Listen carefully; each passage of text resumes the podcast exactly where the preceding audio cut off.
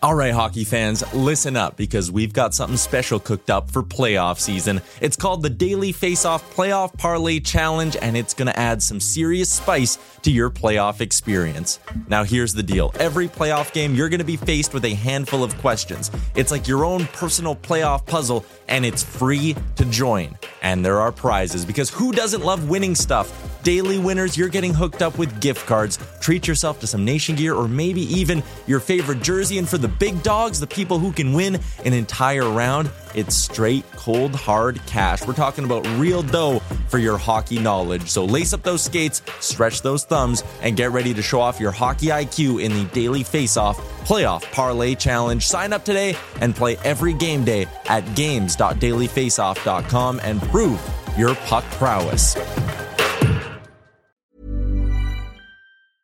I'm Sandra, and I'm just the professional your small business was looking for. But you didn't hire me because you didn't use LinkedIn jobs. LinkedIn has professionals you can't find anywhere else, including those who aren't actively looking for a new job but might be open to the perfect role, like me. In a given month, over 70% of LinkedIn users don't visit other leading job sites. So if you're not looking on LinkedIn, you'll miss out on great candidates like Sandra. Start hiring professionals like a professional. Post your free job on linkedin.com/people today. When you're ready to pop the question, the last thing you want to do is second guess the ring. At Bluenile.com, you can design a one of a kind ring with the ease and convenience of shopping online. Choose your diamond and setting. When you find the one, you'll get it delivered right to your door. Go to Bluenile.com and use promo code LISTEN to get $50 off your purchase of $500 or more. That's code LISTEN at Bluenile.com for $50 off your purchase. Bluenile.com code LISTEN. Can you see it? Did you notice? When the puck comes right to Pettersson, who tries a bank pass for Boeser. In with a shot, he scores! A moment's notice. Adams leaves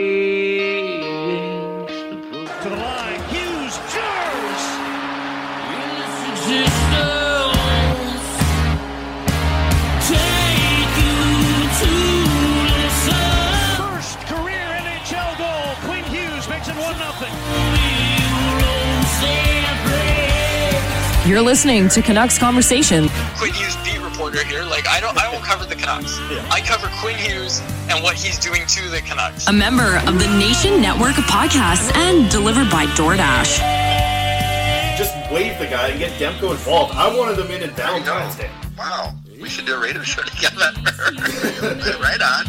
I want to fist bump you right now. What Pearl steals, cutting in, shoots, scores! On public display. Is that what you need? They slayed the dragon! Relentless existence, existence. Don't waste all the good stuff on the off air. Let's go.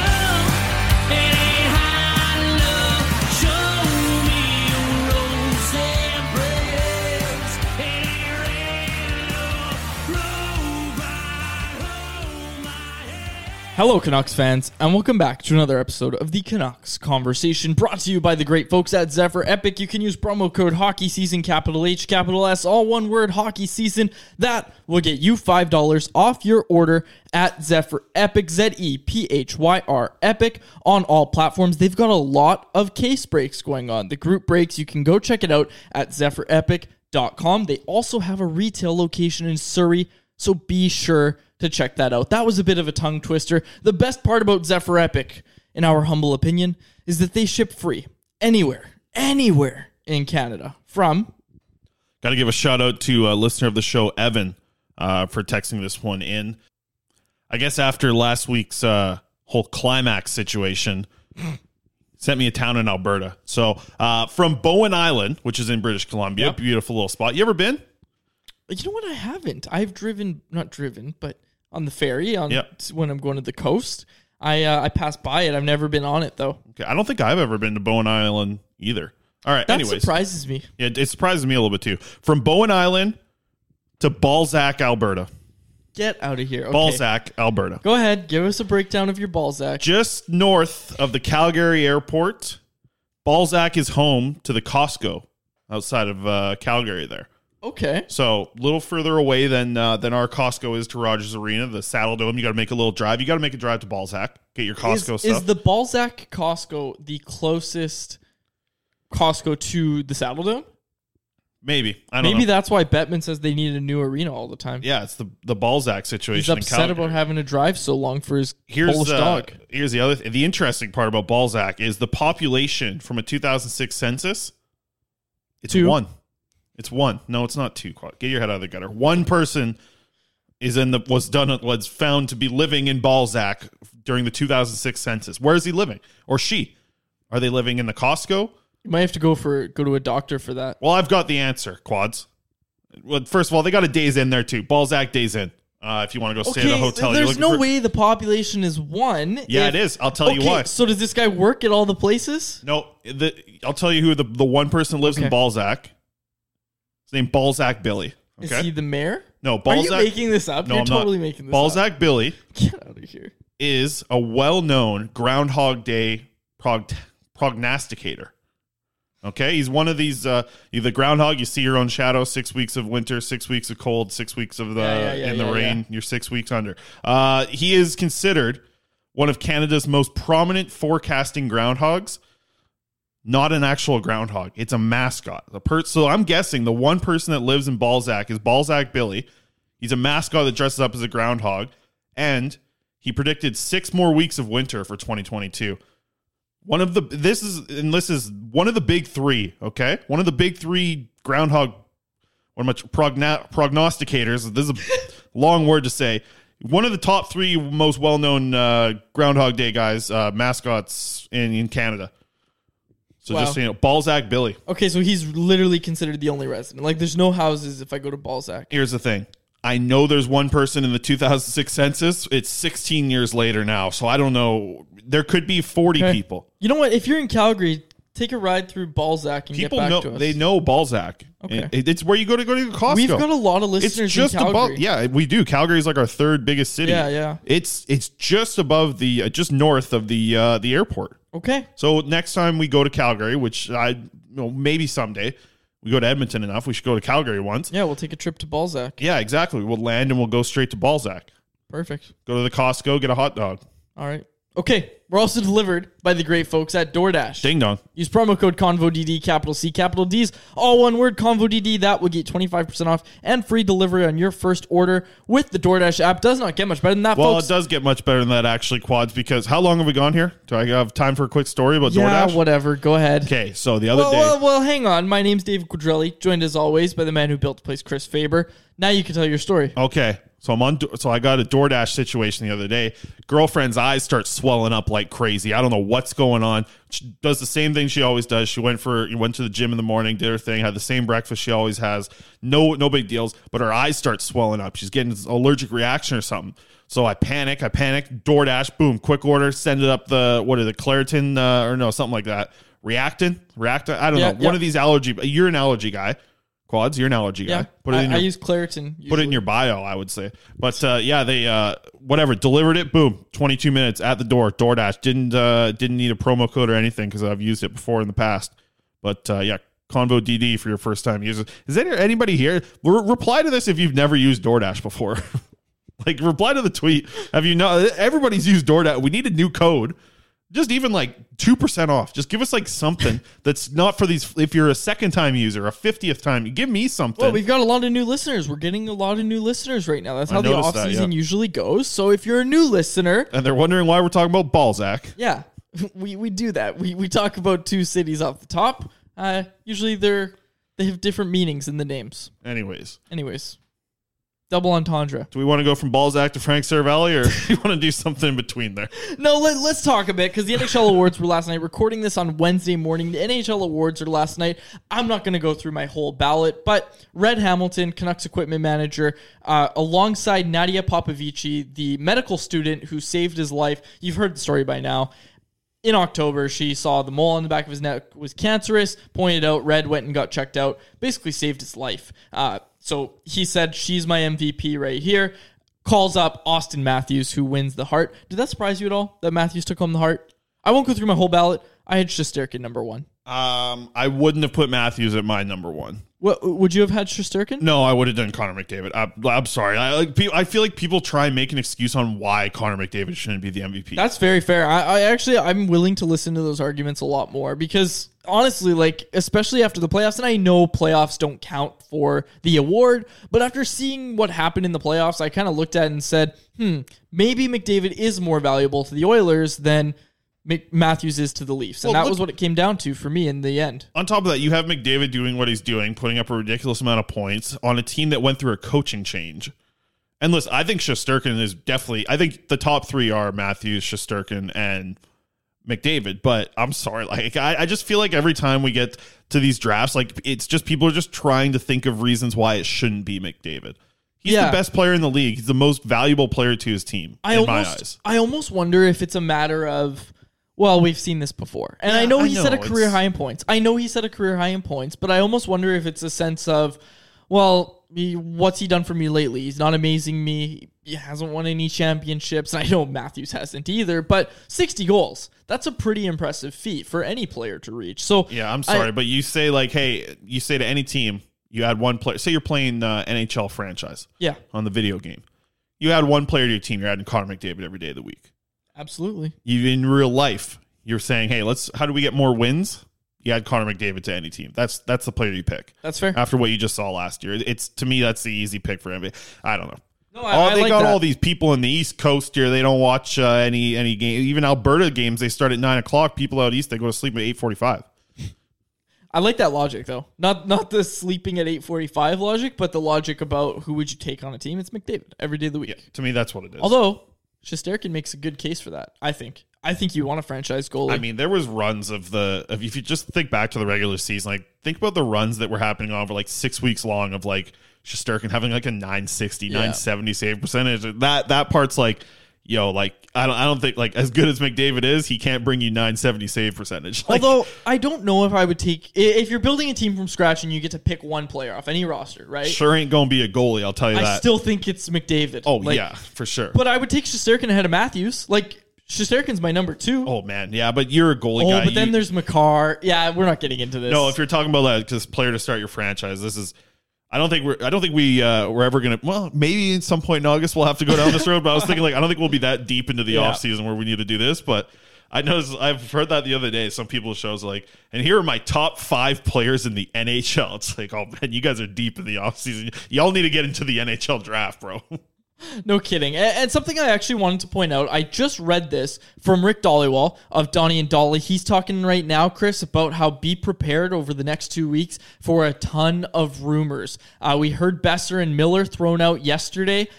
Be ready for a lot of rumors. That coming from our friend Rick Dhaliwal, who called me Squadrelli on the show yesterday, um, complaining about Instagram and how he doesn't like it, how he doesn't know how to use it. We got to have Rick on the show soon, but be prepared for a lot of trade rumors. And Dhaliwal also threw out he heard Conor Garland's name brought up again last night. So something to keep an eye on for sure as we near the end of the Stanley Cup playoffs, as we near the draft. I almost wonder if having the NHL awards in the middle of the series, the Stanley Cup finals, if it made the team go, oh wow, okay, like we gotta get going here. Like I forgot it's the off season now. We gotta we gotta get going. Cause usually that happens once the Stanley Cup final ends, but the draft is two weeks away. Like it's a hair it's wild, over two weeks away. So you've got to be ready. You've got to have a plan going into the draft of what you're gonna do. You need to basically have your off-season plan set basically right now. So I think that's what we're going to start seeing um, as trade talks and rumors and all that sort of stuff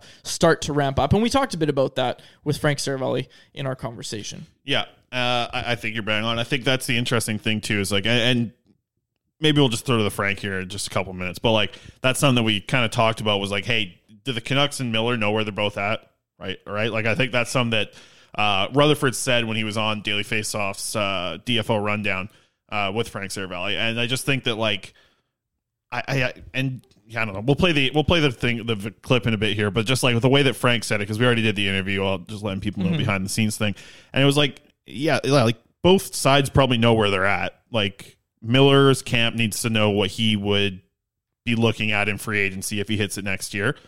Um, and the Canucks know what they can kind of keep Miller at on a contract that makes a little bit of sense. So like, I feel like both sides know their amount, and I think that it'll be interesting to see how this kind of plays out here. But I don't. Um, like I know Sat was on the show on Saturday. and He said he wouldn't be surprised to see this play out further than the draft. But the thing that Rutherford even said is like they'll know at the draft what they can do with Miller, and I think that like draft has now become the trade deadline day. Like not even the trade deadline. It's just it's the big day of trades around the NHL. It isn't the deadline anymore. It's the draft. That's when the big deals like a JT Miller gets moved. So yeah, I'm excited for it. I think we're going to see a lot of rumors coming up to it, and it's going to be uh, a lot of fun that I'll be you know on the ground there in Montreal covering this thing and uh, seeing the trade breakdown or, or whatever happens. Uh, whatever happens to the Canucks at that point, I'll be uh, be down there, uh, boots on the ground, as you say, parler un petit peu de français avec uh, mes amis over there, and just uh, you know spit it up a little bit. Been, been practicing a little bit. Wee wee. Yep. This I is why you're not coming anymore. You- you're gonna walk around singing wee wee, talking about Balzac, and, and that's why you're gonna they're gonna kick you out of the the uh, the Le Centre Bell over there. Wee wees and Balzacs. This is a family show. We got to clean it up a bit. Yeah, we do. Although, you know, no complaints so far. People seem to like uh, when we go off the rails a little bit. Okay. I was I asked some people about last week's episode. I thought the climax thing went a little far. Yeah? yeah, but I, I What was the feedback? What did you get? wasn't too wasn't too, didn't cross the line. Uh, I don't think it. I, I think we, we, we walked the line. Yeah, we tiptoed around either side of it a little bit. Yeah. yeah, but we'll clean things up. But it's the off season. We're getting a little silly. I'm sorry about that, and I'm sorry for for. Well, no, I'm not. It's just it, all I'm doing is talking about a city in Al- or a town in Alberta. Not even a town. It's I. It's just got a Costco and a, and a groundhog. Stop sheltering your kids from geography. That's yeah, what we're that's what I say.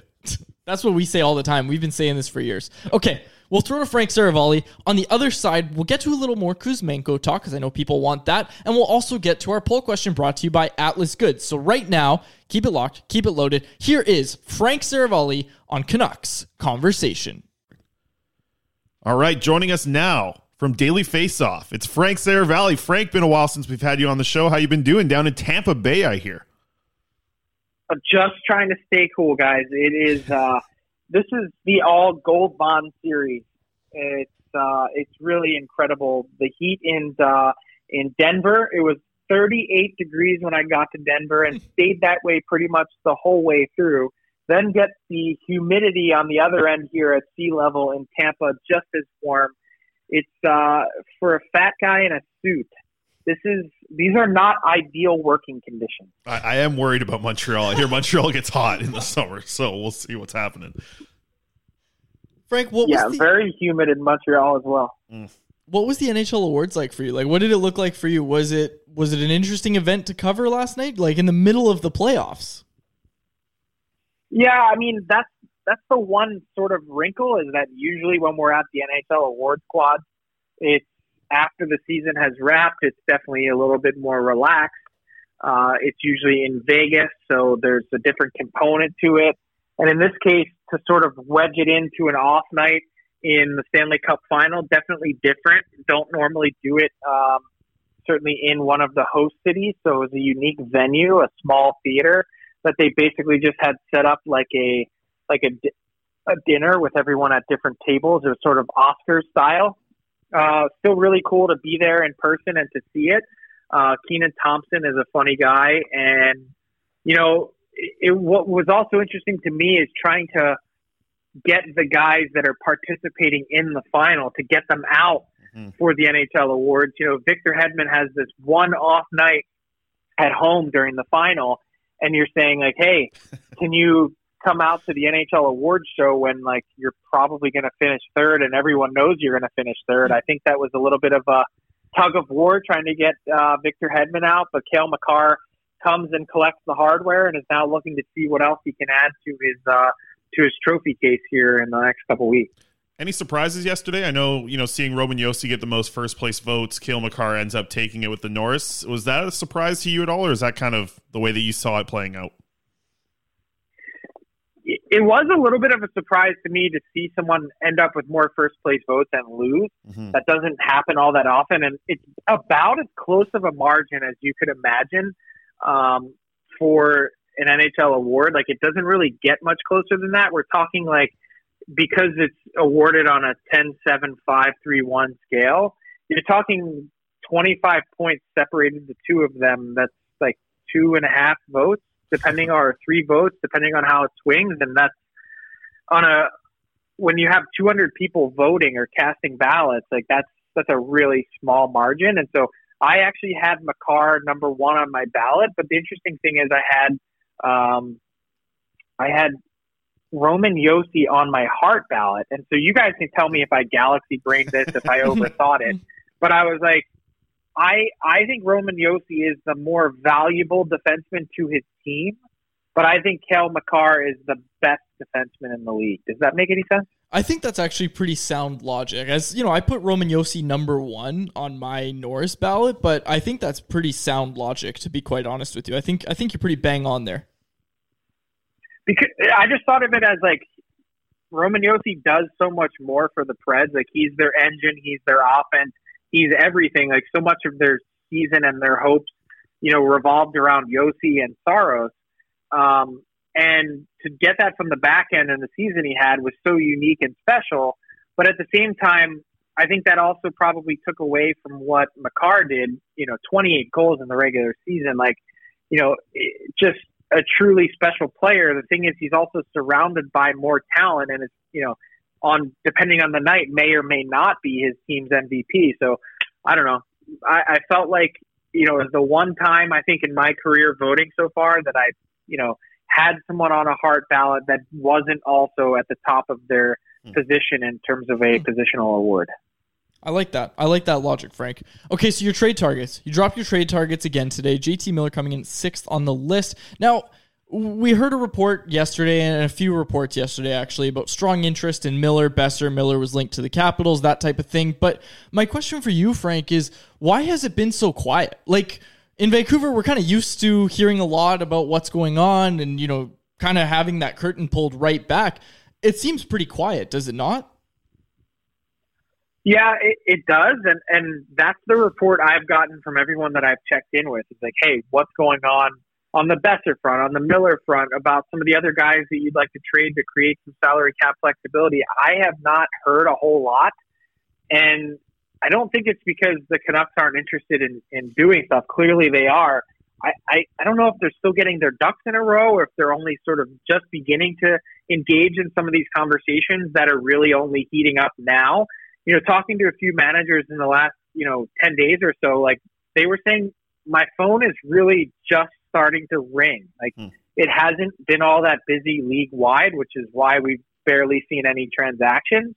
Um, I think teams spent so long focusing on the amateur draft and getting their list in order for, you know, free agency and, and what those pro scouting conversations look like that they're just wrapping those up. In fact, I know a team today that's still in their amateur meetings. So everyone does it on a little bit of a different schedule. And I think now is the time when the rubber begins to meet the road for some of those conversations to take place. And Frank, Jim Rutherford was on uh, DFO Rundown a few weeks ago and mentioned that they will know by the draft uh, about the future of JT Miller. I, I have to just believe that, like, the numbers have been thrown around right now. You have to think that both sides kind of know where they're at. I, I would assume at this point. I don't think this is something that we're going to find out the day before the draft that, you know, the numbers either work or they don't work. Do you think that they're at a point right now where both sides probably know what the other side wants? I mean, I don't think there's really ever any secret. Like I, I think when Mm-hmm. you have a player of that caliber and that ilk, that what you're dealing with is the marketplace. Like you know what has previously been set, and you sort of have a general idea of what those parameters look like. Um, and so, yeah, I, I don't think there's any sort of secret here um, in terms of you know when you look at the Canucks and what their expectations might be um, the Miller camp and what their expectations might be. Like this is a major, monumental, career changing, career defining contract for JT Miller, and I can't, you know, and I've said this and I've been really consistent in saying this. I can't see JT Miller staying in Vancouver for anything less than market value, and whatever market value is, um, you know, with that term you know, the Canucks are, are, are going to have to pay to keep him, and it's going to be expensive. There's no way around it. And I, I really think it's a philosophical question for the Canucks more than anything else, because I think it's going to come down to term. Like, I think, like a lot of teams, they're probably a little bit gun shy about term. Miller's going to be what 31 in the first year of that deal uh, when it ends, something like that. Um, you know, what kind of term do you want to be doling out to to JT Miller?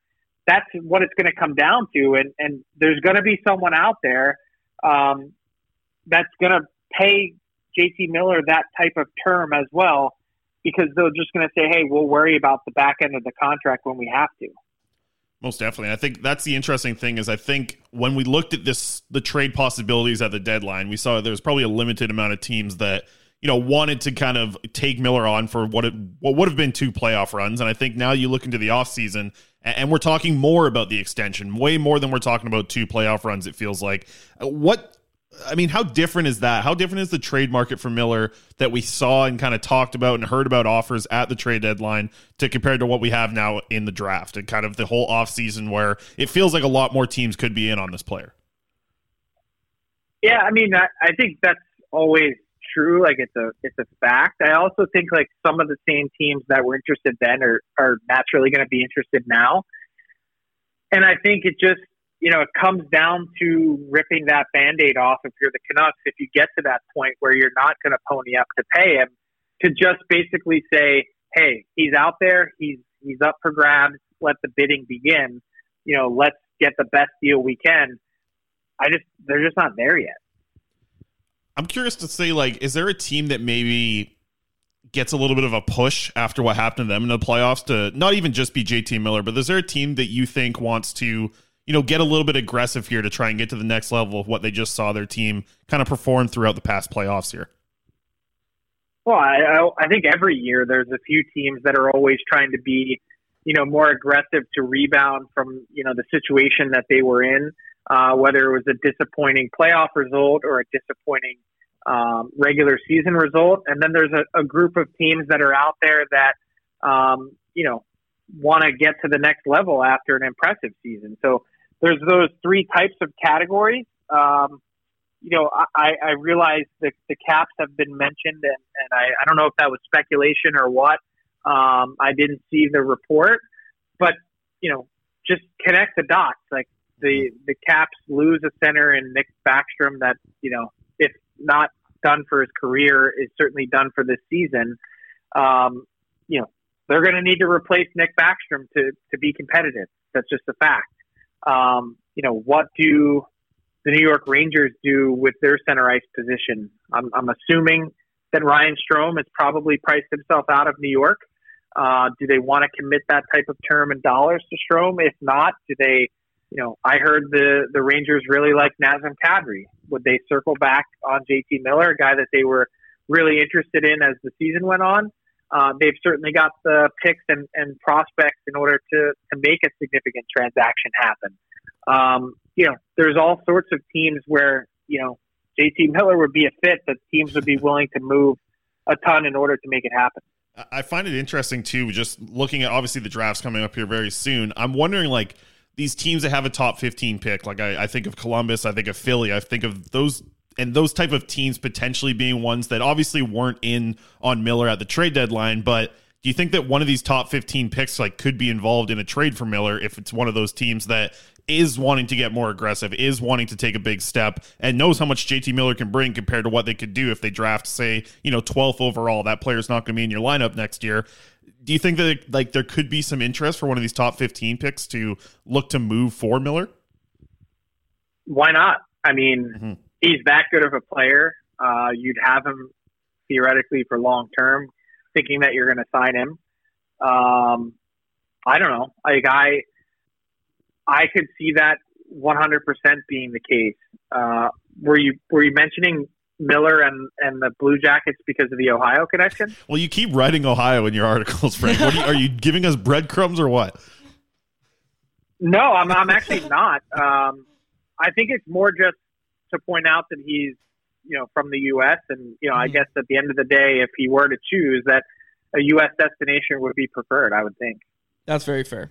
Frank, do you think the Canucks make any buyouts this offseason? Like, I know you've written about Jason Dickinson and Tanner Pearson. They're on your trade list. Do you think a buyout is something that the Canucks are going to explore this offseason? I don't think so, just because I don't think the numbers really work out in their favor.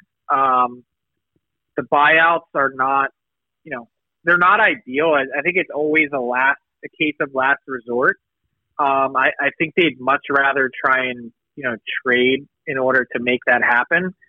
Um, I think there's enough teams out there that are willing to take on bad contracts to try and get to the floor that you know perhaps there's an opportunity this year. Like so, here I'll I'll, I'll give you an example of one. Um, the NHL, you know, when you look at the cap system and cap friendly, a team that is in a prime opportunity or space to take on contracts this summer is the Anaheim Ducks. They've got a load of cap space. They're trying to get to the floor. They're not trying to be all that competitive this year. They're trying to, you know, stockpile as many assets as possible. Mm.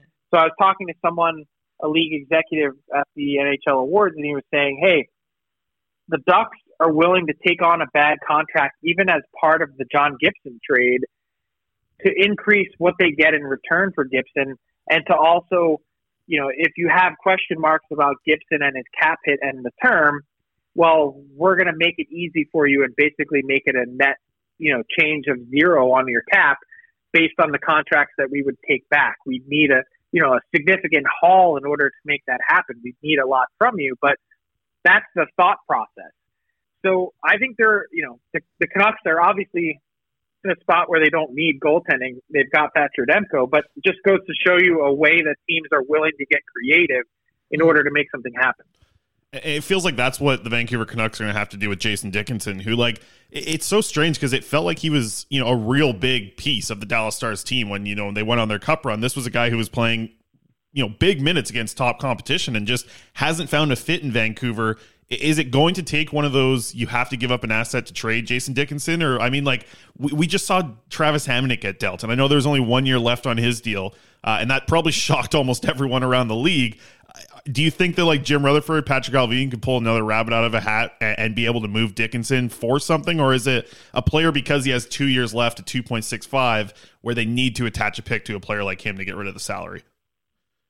Well, I think they'd have to attach something in this case. I, would be surprised just based on the production from Dickinson or really lack thereof. Mm-hmm. And I just, not to criticize the previous regime at all, but I think that's where they kind of got themselves in trouble.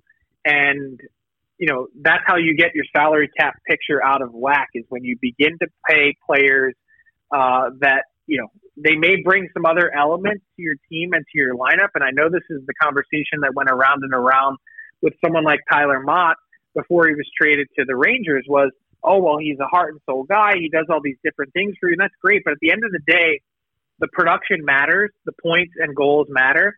And you can't be paying players that play on your third line you know, 2.65 or 2.73 million dollars a year, it, it, just doesn't work. Not in a flat cap world. Not when the cap isn't increasing. And so, you have to devote that money to your stars, your difference makers, your play drivers, and every extra, you know, 500 grand, 700 grand, a million dollars that's over what that player should be paid.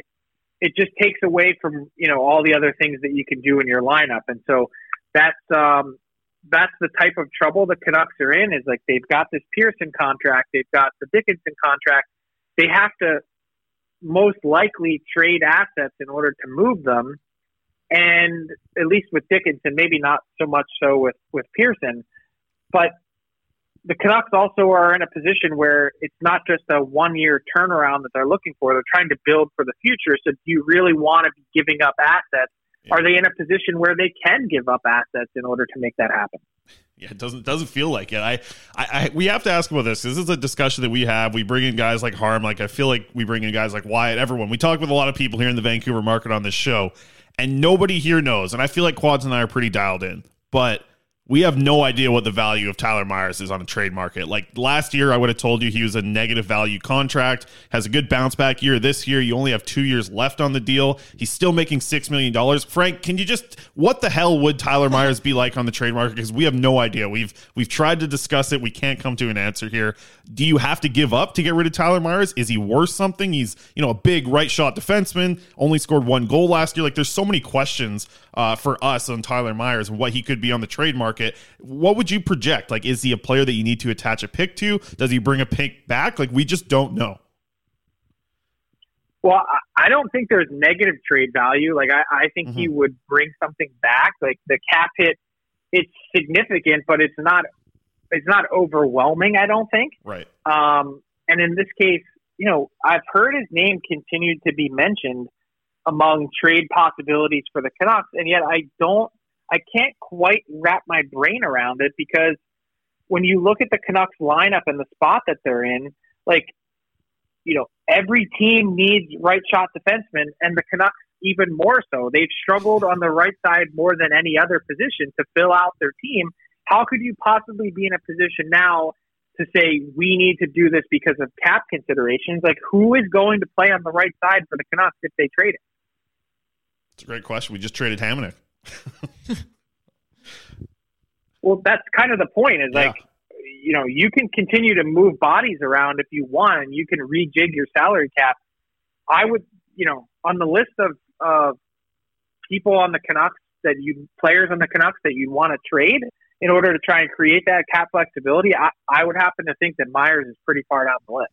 And it's interesting because, like, like you, if you would have said that last year, people wouldn't have agreed with you at all. But I think after having a bounce back year and only having two years left on the deal, like, I, I in my eyes, he was a negative value contract a couple years ago, or even last year, or you know, maybe even when he signed that deal, it seemed like a big deal for him to bring in here at six million dollars. But because there's you know only a couple years remaining now, and what he had with the bounce back, it just feels like it, things have changed for the value of Tyler Myers in the past couple of years here.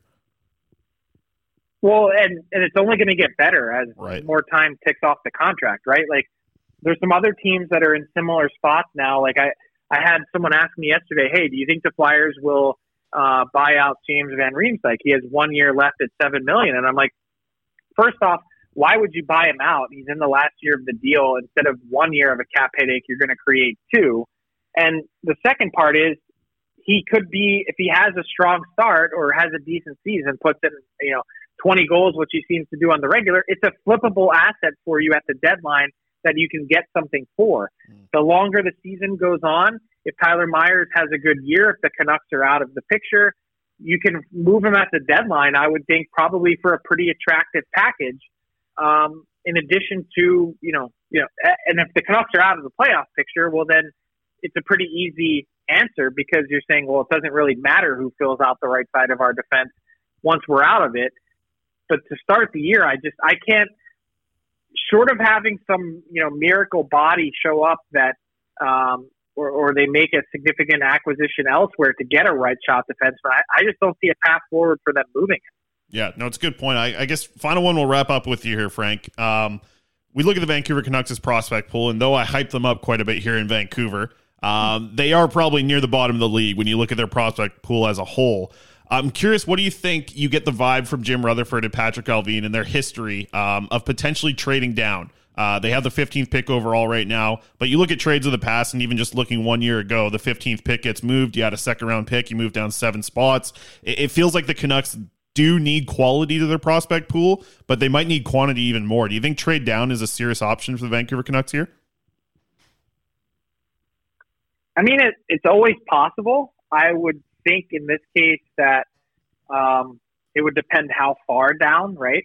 In order to to fully evaluate the question, I'd imagine that they're open to anything. But I think your point is a fair one in that they don't. First off, they don't have anyone, you know, or I, I shouldn't say anyone. They don't have many players that are knocking on the door that are, um, you know, sort of ready to to step in. There's no you know the the quality is missing to your point. Yeah. Uh there's no burgeoning you know star in the making that's in the pipeline.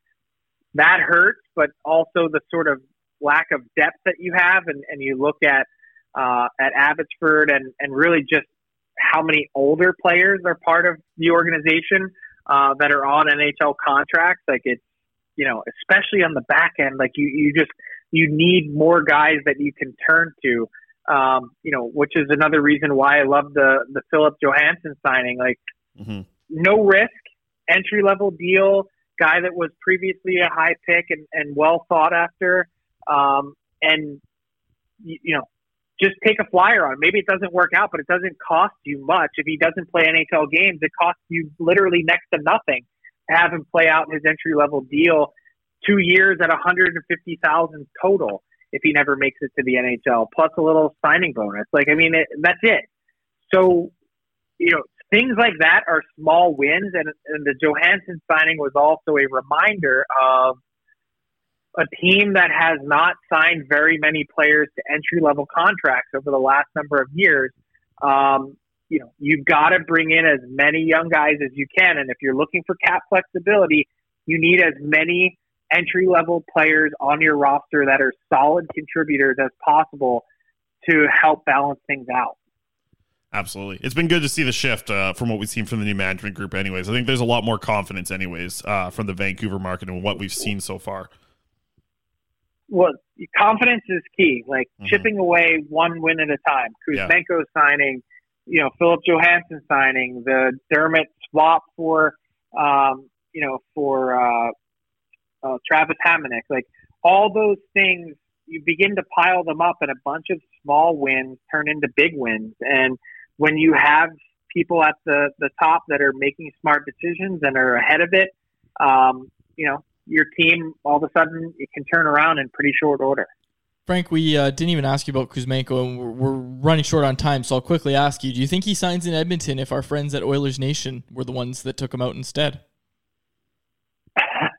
I'm uh, I am not certain of that. Honestly, I, I think I think the Canucks squads were always the favorite. Um, they had put on the full court press on Kuzmenko. Boudreau did his part in terms of helping make it happen. The opportunity is there.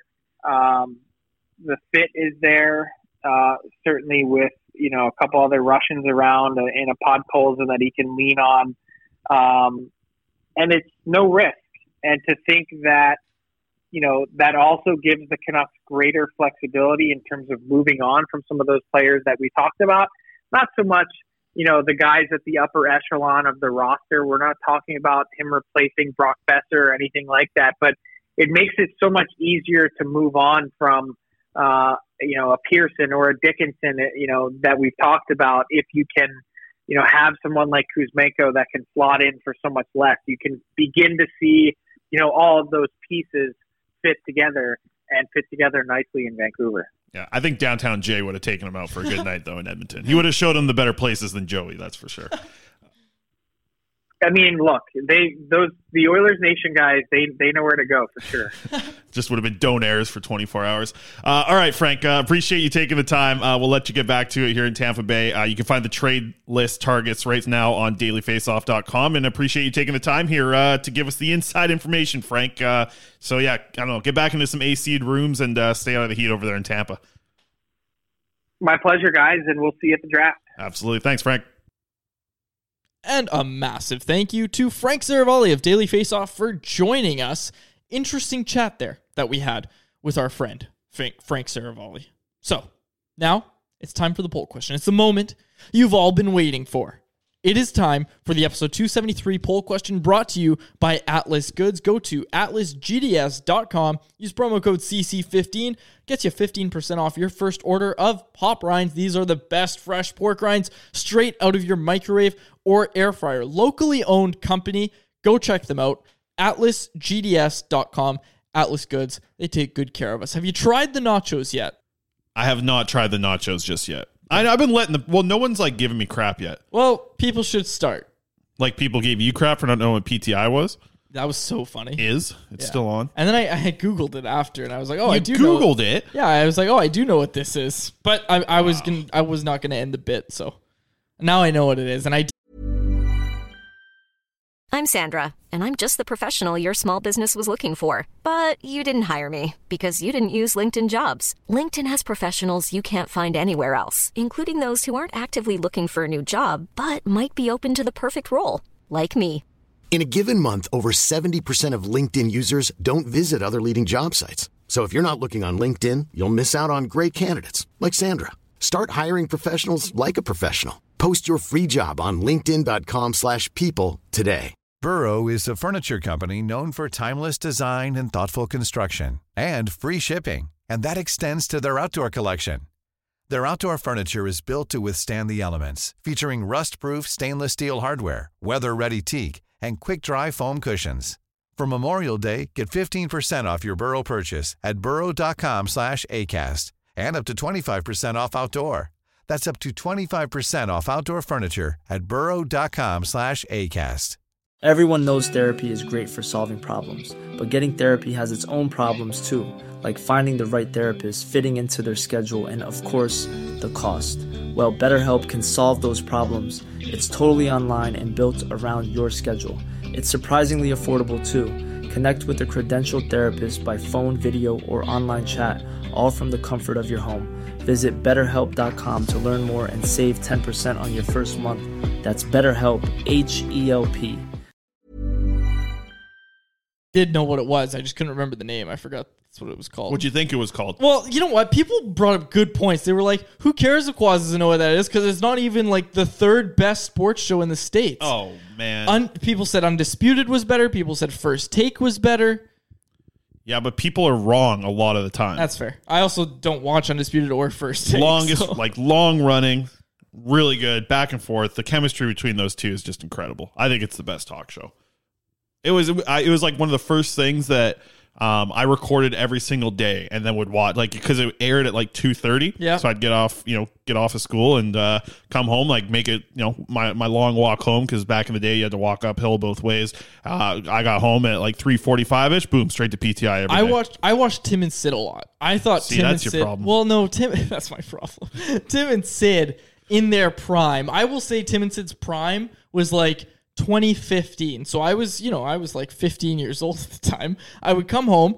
Or not home. I'd go to my grandpa's house after school and we'd watch it together, and it was so much fun. I don't know. Maybe it's the memory of watching it with my grandpa is the reason I love it so much. But I loved Tim and Sid back in the day. Not so much anymore. I don't watch uh, Tim and Friends. I think it's called now. Yeah, Tim and We don't work at Sportsnet anymore, so we're allowed to say that. Uh, but yeah, I don't watch it much anymore. Uh, yeah. personally. But I would say like Some people love. There's like a Tim and Sid like crew though. Like the people. Tim and Citizens. that's what they're called. That's what we were. What are they called. called now? The Notice Tim and Friends. Yeah, I don't think they have a cool name anymore. Oh, that's too bad. Yeah, Rogers Or didn't no, I really guess they're. value I that guess name. they're probably just called the and Friends, right? Yeah. Because they're. uh, That's what I would. Okay, assume. can we get to the poll question here? No, let's do another 45 minutes here on uh, on uh, Tim Micallef and uh, his career trajectory. He followed me on Twitter. That was a big oh moment wow! for me. Was that it was from the moment. Kuzmenko news? No, it was a while ago. It was Oh, like a year ago. I don't know what it was from. I mean, I'm the one who worked at Sportsnet and never got the follow. Maybe I did. I don't know. I don't follow him though. Jeez. All right. Our Atlas Goods poll question Who will put up the most points next season? Andrei Kuzmenko, Nils Hoglander, Vasily Podkolzin, and as always, I'm Angry Chris. So far, 191 votes. Leading the vote with 44%, Vasily Podkolzin. Right behind him, Andrei Kuzmenko with 37%. Nils Höglander not getting much love on this poll with 15%, 4% of voters say they are angry. Chris, where did you vote on this one? Because personally, I went with Vasily Podkolzin. I had Vasily Podkolzin, and my reasoning, Chris, is I don't want fans to forget the final couple weeks, maybe even month of Vasily Podkolzin's season. And let's not forget that in a Russian interview after the season, he said that he was starting to feel the effects of a full NHL season toward the end. And he was still dynamite. Like maybe not the last week, maybe there was a little bit of a slowdown, whatever, but that final month where Vasily Podkolzin really looked like he was starting to get it, I don't want fans to forget that, Chris, because in my mind, that's the Vasily Podkolzin you are going to see right off the hop at training camp. You are going to see a hardworking player. You are going to see the same things at training camp that he showed us last year in Abbotsford that earned him a roster spot out of camp. You are going to see all of that. You're also going to see the coach's trust this time around. Let's not forget Vasily Podkolzin's first season. He made the team out of training camp wasn't until November, and this is no fault on Podkolzin. This is a good feat in its own that by November he had had the trust of head coach Travis Green at the time to go in, shut down games when the Canucks had a lead. The seldom times they had a lead under Travis Green uh, down the stretch there, but Vasily Podkolzin had earned the coach's trust, Travis's trust. He had earned Boudreau's trust by the end of the year.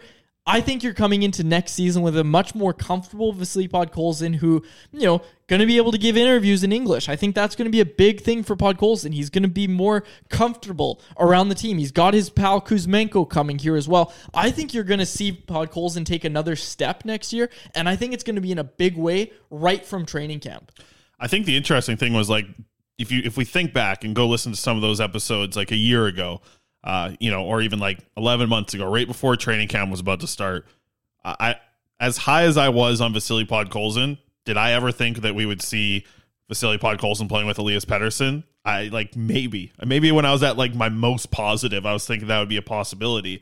But I don't think that was the consensus around going into training camp of like, oh no, like Podkolzin's gonna, you know, he's gonna start with JT Miller, he's gonna start with Elias Pettersson, he's gonna get an opportunity to be a top six player. I, I think that he was gonna have to work his way up to that point. It was pretty early in Podkolzin's NHL career where he was given those opportunities much earlier than I thought it was gonna come at. And to come in now and have that in your back pocket, come into your sophomore season, I'm, I'm with you. Like I think Podkolzin's this season that he's going to be set up for. It's going to be interesting to watch how the sophomore slump hits him. Right, like we saw how hard it hit Nils Höglander this past year. I would actually, and it's going to be interesting under Bruce Boudreau. But looking at these three players in the poll, I, I'm guessing that this is the least, the one that's getting the least reaction is Nils Hoglander. But that's who I'm going to pick. Puts up the most points out of these hmm. three players. I, I still like I, I know it was a down year for Nils Hoglander, but it just feels like there's so much offensive potential to his game. Like I still really like the way that he handles the puck. And I think I think last year kind of you know takes the shine off of Nils Hoglander of how good he really was in his rookie season at producing points at five on five. This guy was an excellent producer at five on five, didn't get a ton of power play time, but if he's able to just build on what he did in his rookie season instead of you know taking another step back which i don't think is going to happen i think it was just a down year for him and if he's able to to actually you know get a little bit more luck offensively and just a little bit more, you know, have a little bit of a, a higher on ice shooting percentage when he's on the ice. Like there was a lot of things uh, that just, it's not like Nils Höglander doesn't work hard, right? Like he works really hard and he just wasn't rewarded for it last year. And that's, that's unfortunate. And that comes with the sophomore slump kind of situation. But I, I'll probably, yeah, I'd- like how much does Höglander have in this vote? 15%. 15%. Okay. So that's maybe a little bit higher than I thought. I, I, I, my next question for you, Chris, is does Hoglander deserve a little more love in this poll? Like, I understand poll questions are a little flawed in the sense of you can only pick one player. So if it's between Kuzmenko, Podkolzin, and Hoglander, I do think Kuzmenko and Podkolzin are probably on another level than Hoglander. But in the depth charts, probably right now, maybe. yeah, Maybe. And, and, and I was looking at this and I found it really interesting because if you look at in their current form, the Canucks left wing depth, and let's not forget that Jim Rutherford spoke with Rick Dhaliwal very recently and said Kuzmenko's going to be able to play with either JT Miller, Bo Horvat, or Elias Pettersson down the middle. We're strong down the middle. Now, you know, we're assuming that Miller might be one of the guys dealt this offseason, but like let's look at the Canucks left wing forward depth, right? Because at the top of that list, it's Tanner Pearson. And below it, it's really not that much. Like it's Nils Hoglander, it's Matthew Highmore, and you know maybe you put Will Lockwood, who I think played the right more than he played the left. I But think I think with Kuzmenko and Garland, like and Boeser, like I think um, Podkolzin's going to be a left winger.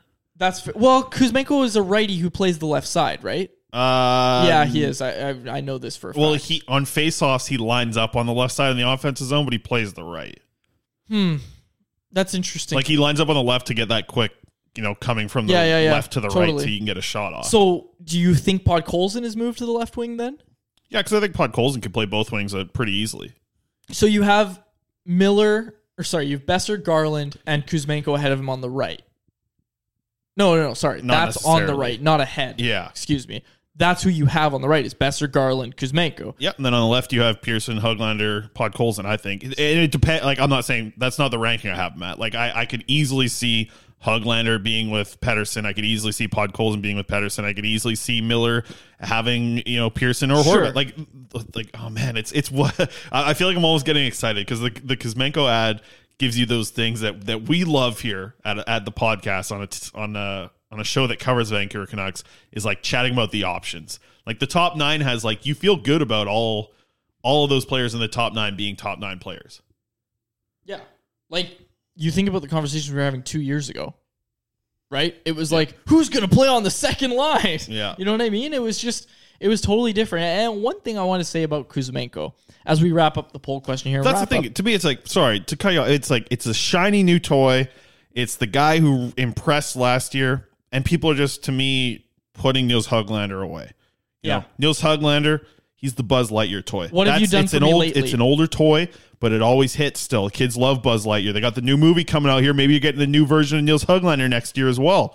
Same type, but you got the shiny new toy. Or you, what are the kids playing with nowadays? Quads. They got uh, what? Is, what's a kid's toy? Give me one. Something you play with. Uh, Uh, Furbies? no, that's an older one. Shoot.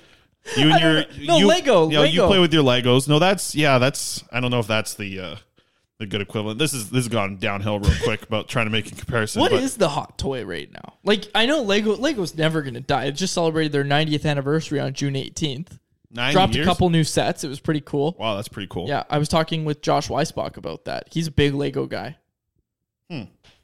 Uh, I was gonna say, I wonder what uh, hot like Christmas gifts for for kids this this. Yeah, I wonder. You could look it up while I just kind of off the cuff throw out some things because I know Lego is big, and, and to, to to go through and find Lego in like a Walmart or wherever, you got to walk through the kids section. So I'll tell you what, Chris, I'm still seeing a lot of WWE action figures when I walk through the toy aisles. Um, still like a lot of pink. That's how you know it's the slime was section. big for a while. Is that Slime uh, was big. I'm seeing here. Here's the top ten hottest Christmas toys for uh, 2021. Uh, an LOL dollhouse is Yes. up there. Okay. I've darn seen it, those. Yeah. And the Barbie Dream House. I know JT Miller got that for his daughters, and Right. I, I think he joked or someone. I'm not sure if it was Miller joked that it was like, yeah, he's gonna have to take out a mortgage on it because it's like a four hundred dollar toy. Jeez. Although I spent four hundred They bucks on the Lego uh, not that long ago. the Magic Mixies, yeah. which is a, a misting cauldron. Really, Okay. That's taught okay, by. uh, we're getting a little off the rails here. Star Wars Galactic Snacking Grogu. Okay, okay. Usually it's me that's googling stuff. Now you're just like a zombie on your phone, just rattling off toys. A Play-Doh cake oven playset.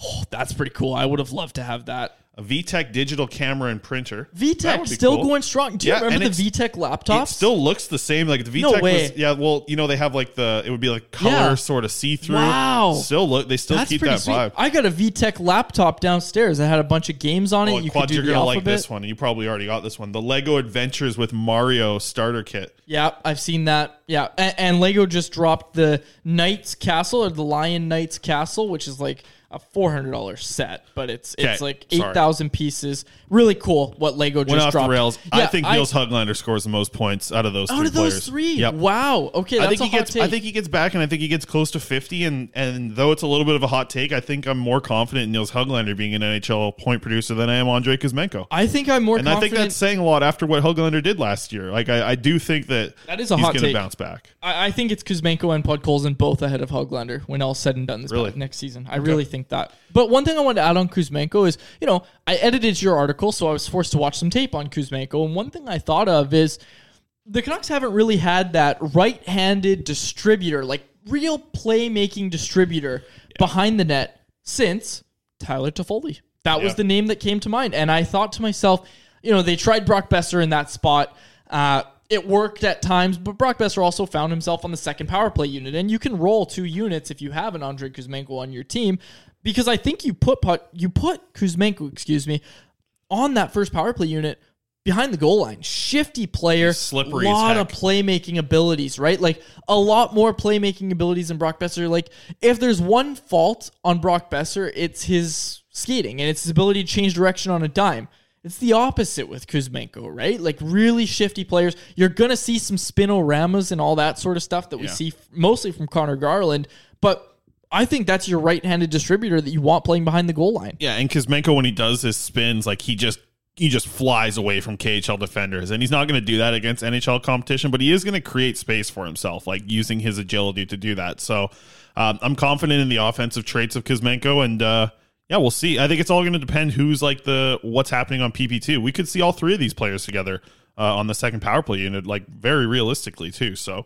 Uh, it'll be interesting. I'm just, I guess I'm taking the hot shot here with Nils Höglander. I still like what he does offensively. I love the effort level. I just think that he didn't find a great um, situation with Bruce Boudreau last year, and I hope that he can kind of come back and prove like the reason he got playing time with Travis Green. Like Nils Höglander earned that, and I think he's going to have to do the same with Bruce Boudreau, and I think he can. He has all the skill in the world to do it. That's a good take. I, I I'm curious to see it. I'm very curious to see it. All right, we'll wrap it up there. Uh, for my co-host Chris Faber, our thanks to Frank Seravalli for joining us on this episode, and of course, as always, to you, the listener, for hearing what we have to say. Thank you so much for listening to another episode of the Canucks Conversation. Thanks for listening to Canucks Conversation, delivered by DoorDash. Hit the subscribe button to never miss an episode. How about keep it to a thank you, Jim? Planning for your next trip? Elevate your travel style with Quince. Quince has all the jet setting essentials you'll want for your next getaway, like European linen, premium luggage options, buttery soft Italian leather bags, and so much more. And is all priced at 50 to 80% less than similar brands. Plus, Quince only works with factories that use safe and ethical manufacturing practices. Pack your bags with high-quality essentials you'll be wearing for vacations to come with Quince. Go to quince.com slash pack for free shipping and 365-day returns. Mom deserves the best, and there's no better place to shop for Mother's Day than Whole Foods Market. They're your destination for unbeatable savings, from premium gifts to show-stopping flowers and irresistible desserts. Start by saving 33% with Prime on all body care and candles. Then get a 15-stem bunch of tulips for just $9.99 each with Prime. Round out Mom's menu with festive rosé, irresistible berry chantilly cake, and more special treats. Come celebrate Mother's Day at Whole Foods Market.